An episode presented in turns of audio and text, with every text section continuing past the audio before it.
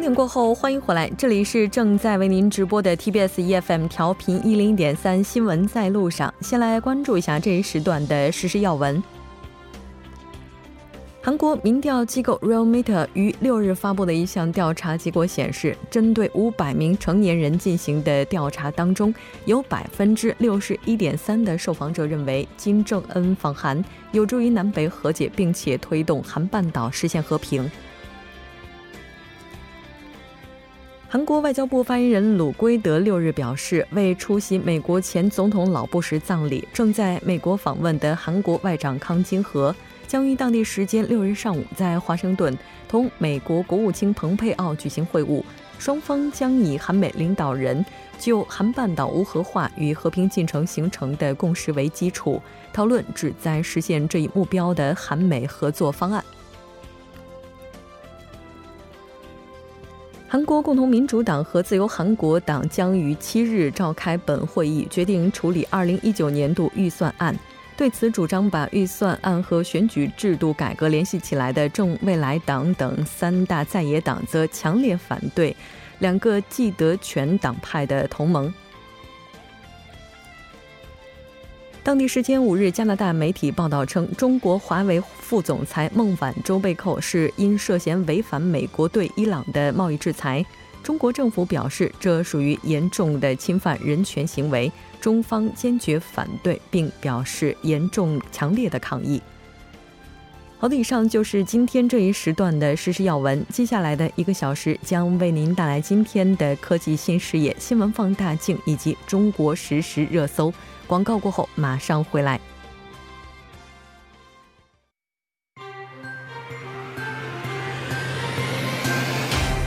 发现新科技，体验新生活，科技新视野。好的，欢迎回来，科技新视野带您了解科技最前沿的信息。接下来马上连线老朋友董科，董科你好，莫真你好。很高兴和您一起来了解本周的科技新视野。那今天您带来的主题是什么呢？根据国外媒体报道，美国国家航空航天局表示，SpaceX 为将宇航员送往国际空间站而量身定制的龙号宇宙飞船呢，将于明年的一月七号从美国佛罗里达州肯尼迪航天中心搭乘猎鹰九号火箭进行首次试航发射升空。嗯，那这个发射平台呢，是一九六九年将阿波罗十一号任务的这个三名宇航员送往月球的同一平台。可以说啊，这次发射实验是美国国家航空航天局商业载人计划的一个重要里程碑。而这个计划的推进者是 Space X，那它这家公司的话，应该是民间资本运营的吧？对，你说的对。那 SpaceX 呢和波音公司是美国国家航空航天局这个商业载人计划选出的两家主要承包商。这两家公司呢，最早将在这个2019年把宇航员送上太空。他们分别使用的是龙号宇宙飞船，就是我们刚才提到的，还有呢 CST-100 太空船。那自从2011年美国航天飞机这个项目关闭以来呢，美国国家航空航天局不得不通过俄罗斯的宇宙飞船将宇航员送上太空站这空间站。所以呢，在近几年来啊，美国国家航空航天局将发射计划对外承包给企业、民间企业，才有了这些商业载人发射计划的发展。那而此次 Demo One 测试发射计划，正是美国国家航空航天局这个商业载人计划。严格认证时间表中的一个最新测试。嗯，是的，像美国的载人航空航天，应该说给其他国家也是经常能够带来很多的启示，也应该说是这个市场的一个非常重要的晴雨表了。那它这次的飞行路径包括主要的飞行任务是什么呢？那美国航这个国家航空航天局呢，它并没有进行一个详细的这个路径飞行说明。但是他表示啊，测试呢将会提供有关猎鹰九号、龙号宇宙飞船还有地面系统性能的数据，以及在轨对接和着陆操作的相关数据。另外啊，虽然 SpaceX 的目标是明年的一月初，但是呢，航空航天局的发言人玛丽刘易斯说，任务呢可能会推迟，因为呢安全毕竟总是优先于计划的。而如果一月七号的测试成功，那他计划在二零一九年六月，也就是明年夏天就会启动首个载人任务。嗯，是的。那在任务完成之后，哈，对火箭的回收上，目前相关的准备是不是也有跟进呢？是的，那 SpaceX 呢，最近升级了一艘将负责回收 SpaceX 坠落在大西洋中的载人龙飞船太空舱的回收船。那船员们呢？刚刚对其进行了测试，以演练在宇航员返回地球后受伤时如何展开营救。目前啊，这艘回收船已经配备了医疗设备和直升机停机坪，以应对各种情况，比如返回地球的宇航员需要迅速被送往医院哎这种情况。嗯，是的，没错。像每次的载人航空航天哈，我们都会给予它非常高的关注。包括像普通人，我们是不是也能够实现自己的宇宙梦，也是很多人我们所梦想有一天能够实现的事情。那当然，他这家公司的这个行动，应该说也是帮助我们向前迈了非常大的一步了。能为大家来介绍一下这只远洋船吗？那这只船呢，是 SpaceX 多年来为其太空飞行努力而构建的远洋船队的一部分，它的名字叫做寻找者号。那这支船队中最著名的呢，就是这个 SpaceX 公司的无人自这个自主无人驾驶船。当猎鹰九号火箭发射后在海洋中回收时呢，这些无人驾驶船被用作着陆平台。当这些无人驾驶船只作为支援船。被拖回岸边时，这个寻找者号过去也是常常陪伴在他们身边的。但是今年夏末的时候呢，这个 SpaceX 对寻找者号进行了一系列的升级，包括增加了一个直升机的停机坪，还有一个雷达圆顶，以确保这艘船呢能够迅速找到载运载宇航员返回地球的这个太空舱。作为美国宇航局这个商业宇航员计划的一部分啊，SpaceX 始终它是在开发龙飞船，以便将这个宇航员送往国际空间站。同时啊，SpaceX 还需要确保让这些宇航员安全返回地球。嗯，确实是。那对火箭进行回收的这个作业会怎么样去进行呢？当宇航员需要回到地球的时候呢，搭载他们的这个龙飞船的太空舱就会落在佛罗里达海岸外的海中。那美国宇航这个航天航空局的这个表示啊，在理想情况下，寻找者号将用吊在船尾上的起重机将太空舱从水中拉出来，然后呢，太空舱将被拖到寻找者号的甲板上。来自 SpaceX 和美国宇航局的医生呢，将对宇航员进行健康评估。如果在回收过程中出现问题，宇航员呢可以通过直升飞机直接从船上被空运到医院。那直升直升机呢还将这个搭载医疗急救人员。通过这种方式啊，医生可以随时为需要迅速撤离太空舱的宇航员提供帮助。嗯，那在寻找者号发挥作用前啊，SpaceX 当然还会还有时间对它进行更多的改进。也就是说，用各种方式来最大限度的去保障宇宙探险者他们的安全。但是从您讲的整个流程来看的话，它的费用肯定是不菲的。但是我们也没有办法阻止人们对宇宙的这种探往探这个探险的向往哈。据说这家公司对于星际飞船也是非常热衷的。是的，那根据他们的老板马斯克的说法呢，星际飞船是可以用于宇宙中的任何旅程。这种太空系统呢，可以被用来深入太阳系，以拜访遥远的卫星和行星。他希望有一天啊，星际飞船能够被用来运送人和物资到火星。他甚至梦想在几十年后，在火星上建立城市。将人类塑造成一个双行星物种，哎，能够在一场灾难性的事件中生存下来。嗯，那其实整个过程可以说，它需要投入的费用肯定是非常高昂的，而且可能在前期的话也是很很难看到回报的。像他们这方面的事业，目前是不是应该背后也有非常大的支持者呢？那今年早些的时候啊，马斯克曾经宣布，这艘星际飞船将于二零二三年搭载日本亿万富翁企业家前泽有之和一群精挑细选的艺术家这个绕月飞行。但是呢，SpaceX 公司还目前来说呢，它实际上还是没有得到任何的哎，不管是政府或者是民间的这个这个太空系对于这个该太空系统的资助的，而且呢。目前呢也不清楚这种巨型火箭和飞船未来将在存在，将来会存在什么样的市场。但是呢，在上周的时候，马斯克他还是宣布，这个 SpaceX 的大猎鹰火箭，哎，将被命名为哎 SpaceX 的星际飞船。嗯，哎，对的。这个我觉得，他如果能够成功的去进行试运营，最终所有的这一些参与者都能够安全返回地面的话，肯定会给予更多的人对太空更多的想象。非常感谢今天董科带来的这一期节目，那我们下期再见。谢谢木真。接下来关注一下这一时段的路况、交通以及天气信息。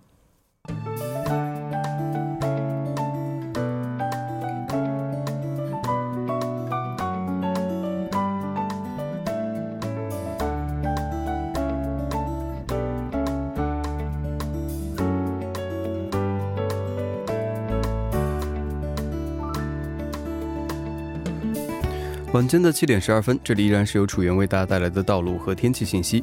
让我们继续来关注一下这一时段的路况信息。在首尔外部循环高速公路板桥至九里方向西河南进出口附近约一公里的三车道上面，之前是发生了交通坠毁事故，受此影响，后续路段拥堵严重。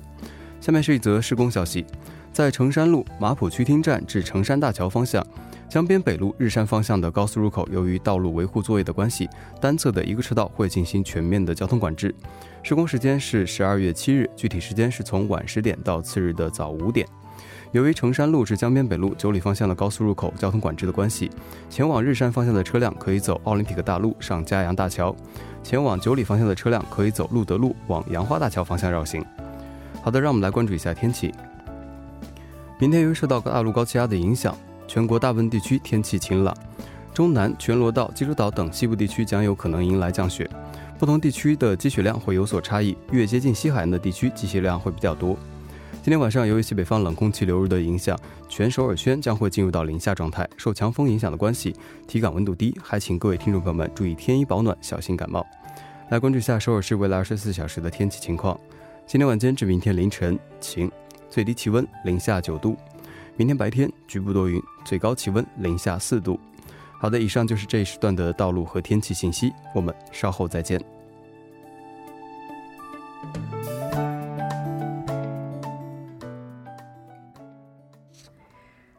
欢迎回来，多角度、全方位为您深入剖析韩中两国实施热点焦点。今天我们要讨论的这个主题呢，就是文政府在小工商业的对策分析。当然，那节目也期待您的参与。您可以发送短信到井号幺零幺三，通信费用每条为五十韩元。另外，您也可以在 YouTube 上搜索 TBS EFM，在收听 Live Streaming 的同时点击对话窗参与互动。今天我们请到直播间的两位嘉宾呢，一位是来自我们的实时评论家徐明季老师，徐老师你好。好，主持人好，听众朋友晚上好。那另外一位嘉宾是来自首尔科学综合研究生院的主任教授黄飞，黄教授你好。黄木真你好，大家晚上好。非常高兴和两位一起来讨论咱们今天的话题。文总统在这个上台的时候啊，应该说一直是保持着较高的一个支持率。那这个原因的话，跟他的外交活动应该说是分不开的。那当然，他在上任之后，外交方面的成绩单是非常理想的，但在内政，特别是经济方面。可以说是不大如人意的哈。那当然，这段时间也是在积极的去推动经济发展。咱们今天就来讨论一下，就是他面对中小工商业者他们的这些政策。先来看一下，就是韩国这个小工商业者这个规模到底有多大？是这个新闻上写的数字是这个五百六十七万人哈。但是这个其实这个首先呢，先跟大家介绍一下什么叫苏桑工银哈，就是这个小工商业者，它其实跟这个自营业者还不太一样的一个概念。小商呃这个小工商业者呢，其实是五人未未满五人的这种制造业啊，然后这种自营业者呢，当然就众所周知了，就是这种啊家里开个馆子啊，就是这种的，就是开店的。啊，所以呢，这两个其实不是特别一回事儿哈。然后我查了一下统计厅的这个更新的数据，当然它不是最新的数据哈，是二零一五年到一六年的数据。然后像这个小工商业者呢，现在一共是三三百一十三点七万个这么多啊。然后其中呢，有二百八十八万个都是这个个人的这个个体户啦啊。然后呢，一到四人规模的差不多有三百零二万个。哦，你就听听这个数字，你就知道，大部分都是这种。嗯，哎，那这个数字的话是。它的出处是哪里？它的出处就是统计厅，统计厅就是韩国的这个国家政府统计的啊。然后这个整个的这个小商工业者呢，它其实我们需要注意一个数字，就是二零一五年的这个销售额的这个规模哈。然后呢，全体的整个有三百六十万个这样的一个这个事业的一个这个等于说是企业数吧，一亿元以下的，也就是年收入在这个六十万人民币哈以下的是二百零七二百零。八万个。你就这么想，然后三三亿元以下的是六十七万个，这两个数字呢，等会儿我们在介绍这个文政府的政策的时候，其实是非常重要的，因为呃，这个涉及到一些免税啊，涉及到一些这个这个手手续费啊这些的，其实这个你可以发现，大部分的这个小商工业者呢，其实都是四人以下规模的小小的个体户，然后呢，他们挣的钱呢，一一年也就三亿以下或者一亿以下的很多，嗯，是的。这个韩国的话，一般有一些数据比较喜欢和经合组织国家来进行比较。那这些数字的话，在经合组织国家当中，它占怎样的一个水平呢？其实我们说这个小工商业者把范围扩大一些，就是，呃，刚才说的，大概这个员工在五个人以下的，一般大部分都包括在这个小工商业者里面。嗯。那么这样的小工商业者呢，有大概这五百六十多万人。嗯。那么在这里呢，韩国。这个在整个这个就业人口当中啊，这个所谓的小工商业者的占比呢是百分之二十一点三。嗯，那么这个呢，这个如果说是 OECD 平均的话呢，是 OECD 是百分之十五点八。嗯，所以说韩国的这个小商工业者，尤其是一些就是什么个体经营也好怎么样呢，这个真是超饱和的状态啊，叫这个竞争呢是可以说是过热。的这种现象，嗯，所以说呢，这个当然我们说开十家倒九家，嗯，所以说呢，这个每年有也继续不断的有在开的，那么继续不断的也有在关门的，所以说这个十家里面九家倒，这个这个呃这个情况啊，好像是一直在持续，到目前呢，这种情况还是存在的，嗯。哦，但是韩国的话，这些小工商业者处于饱和状态，哈，这个数字听起来还是比较吃惊的，因为。我们总觉得韩国这个企业的话，是不是规模就是从这个数字上来看，还是有上升空间的哈？那一直都说韩国这个小工商业者他们的生存环境非常恶劣哈。嗯。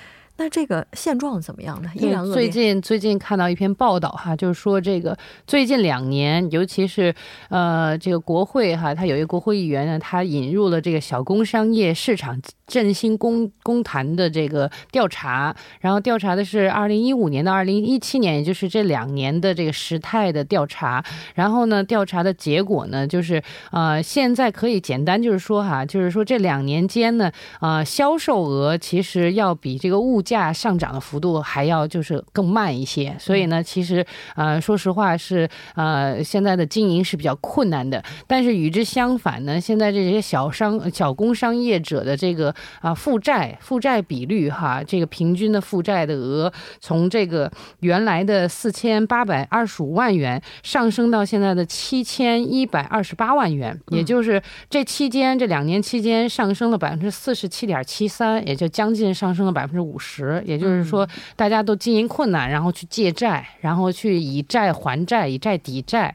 所以呢，从二零一四年以后到去年开始呢，其实，嗯，整个政府哈，这个对小工商业者的这个支援，其实达到了七兆五千九百九十九亿韩元这么多。但是，其实你也可以看到，现在这个经营状况还跟两年前差不多啊，甚至没有任何长进，但是负债比率更高了。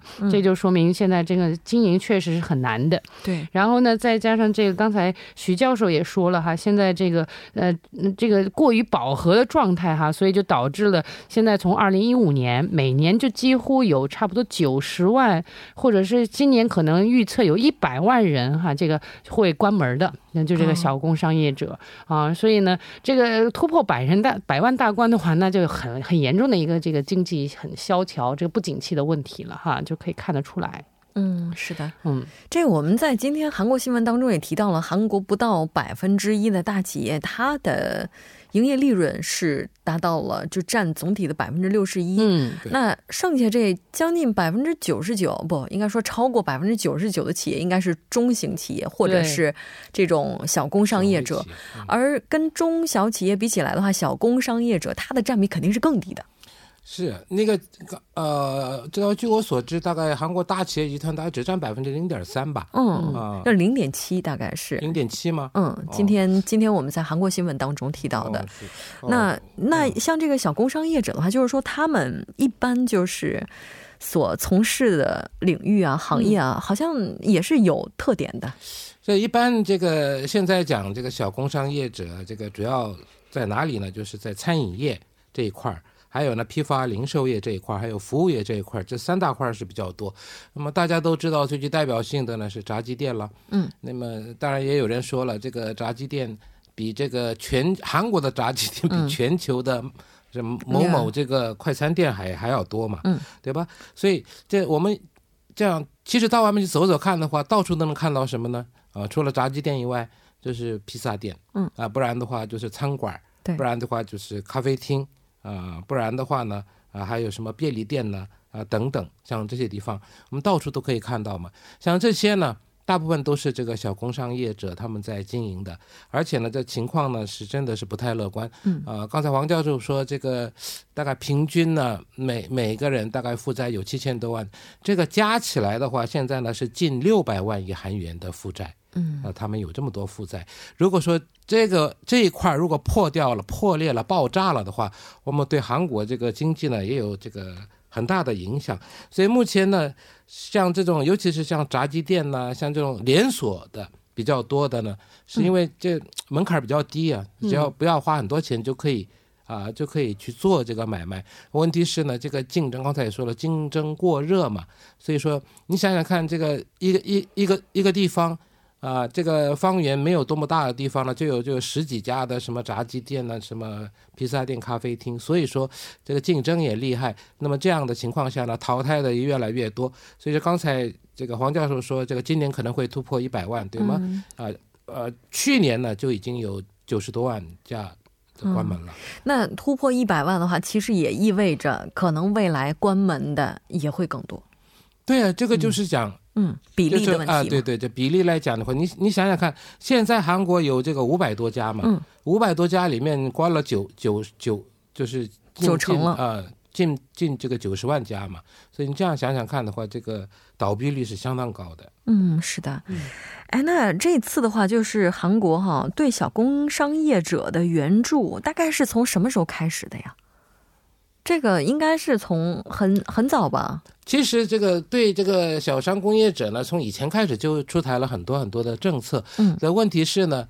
这个抓不到痒的地方，嗯，有很多人说这个就是没有这个对症下药，就不具有可持续性。它可能这个援助就是一次性的去解决它可能资金方面的问题。今年八月，嗯，就提出了一些就是新的一些政策。嗯，那么韩国政府呢，它推出了这个所谓的资金支援也好了，税制优惠也好了，等等，也三十七项的一些政策出台了。嗯，可是呢，这个也是这个因为。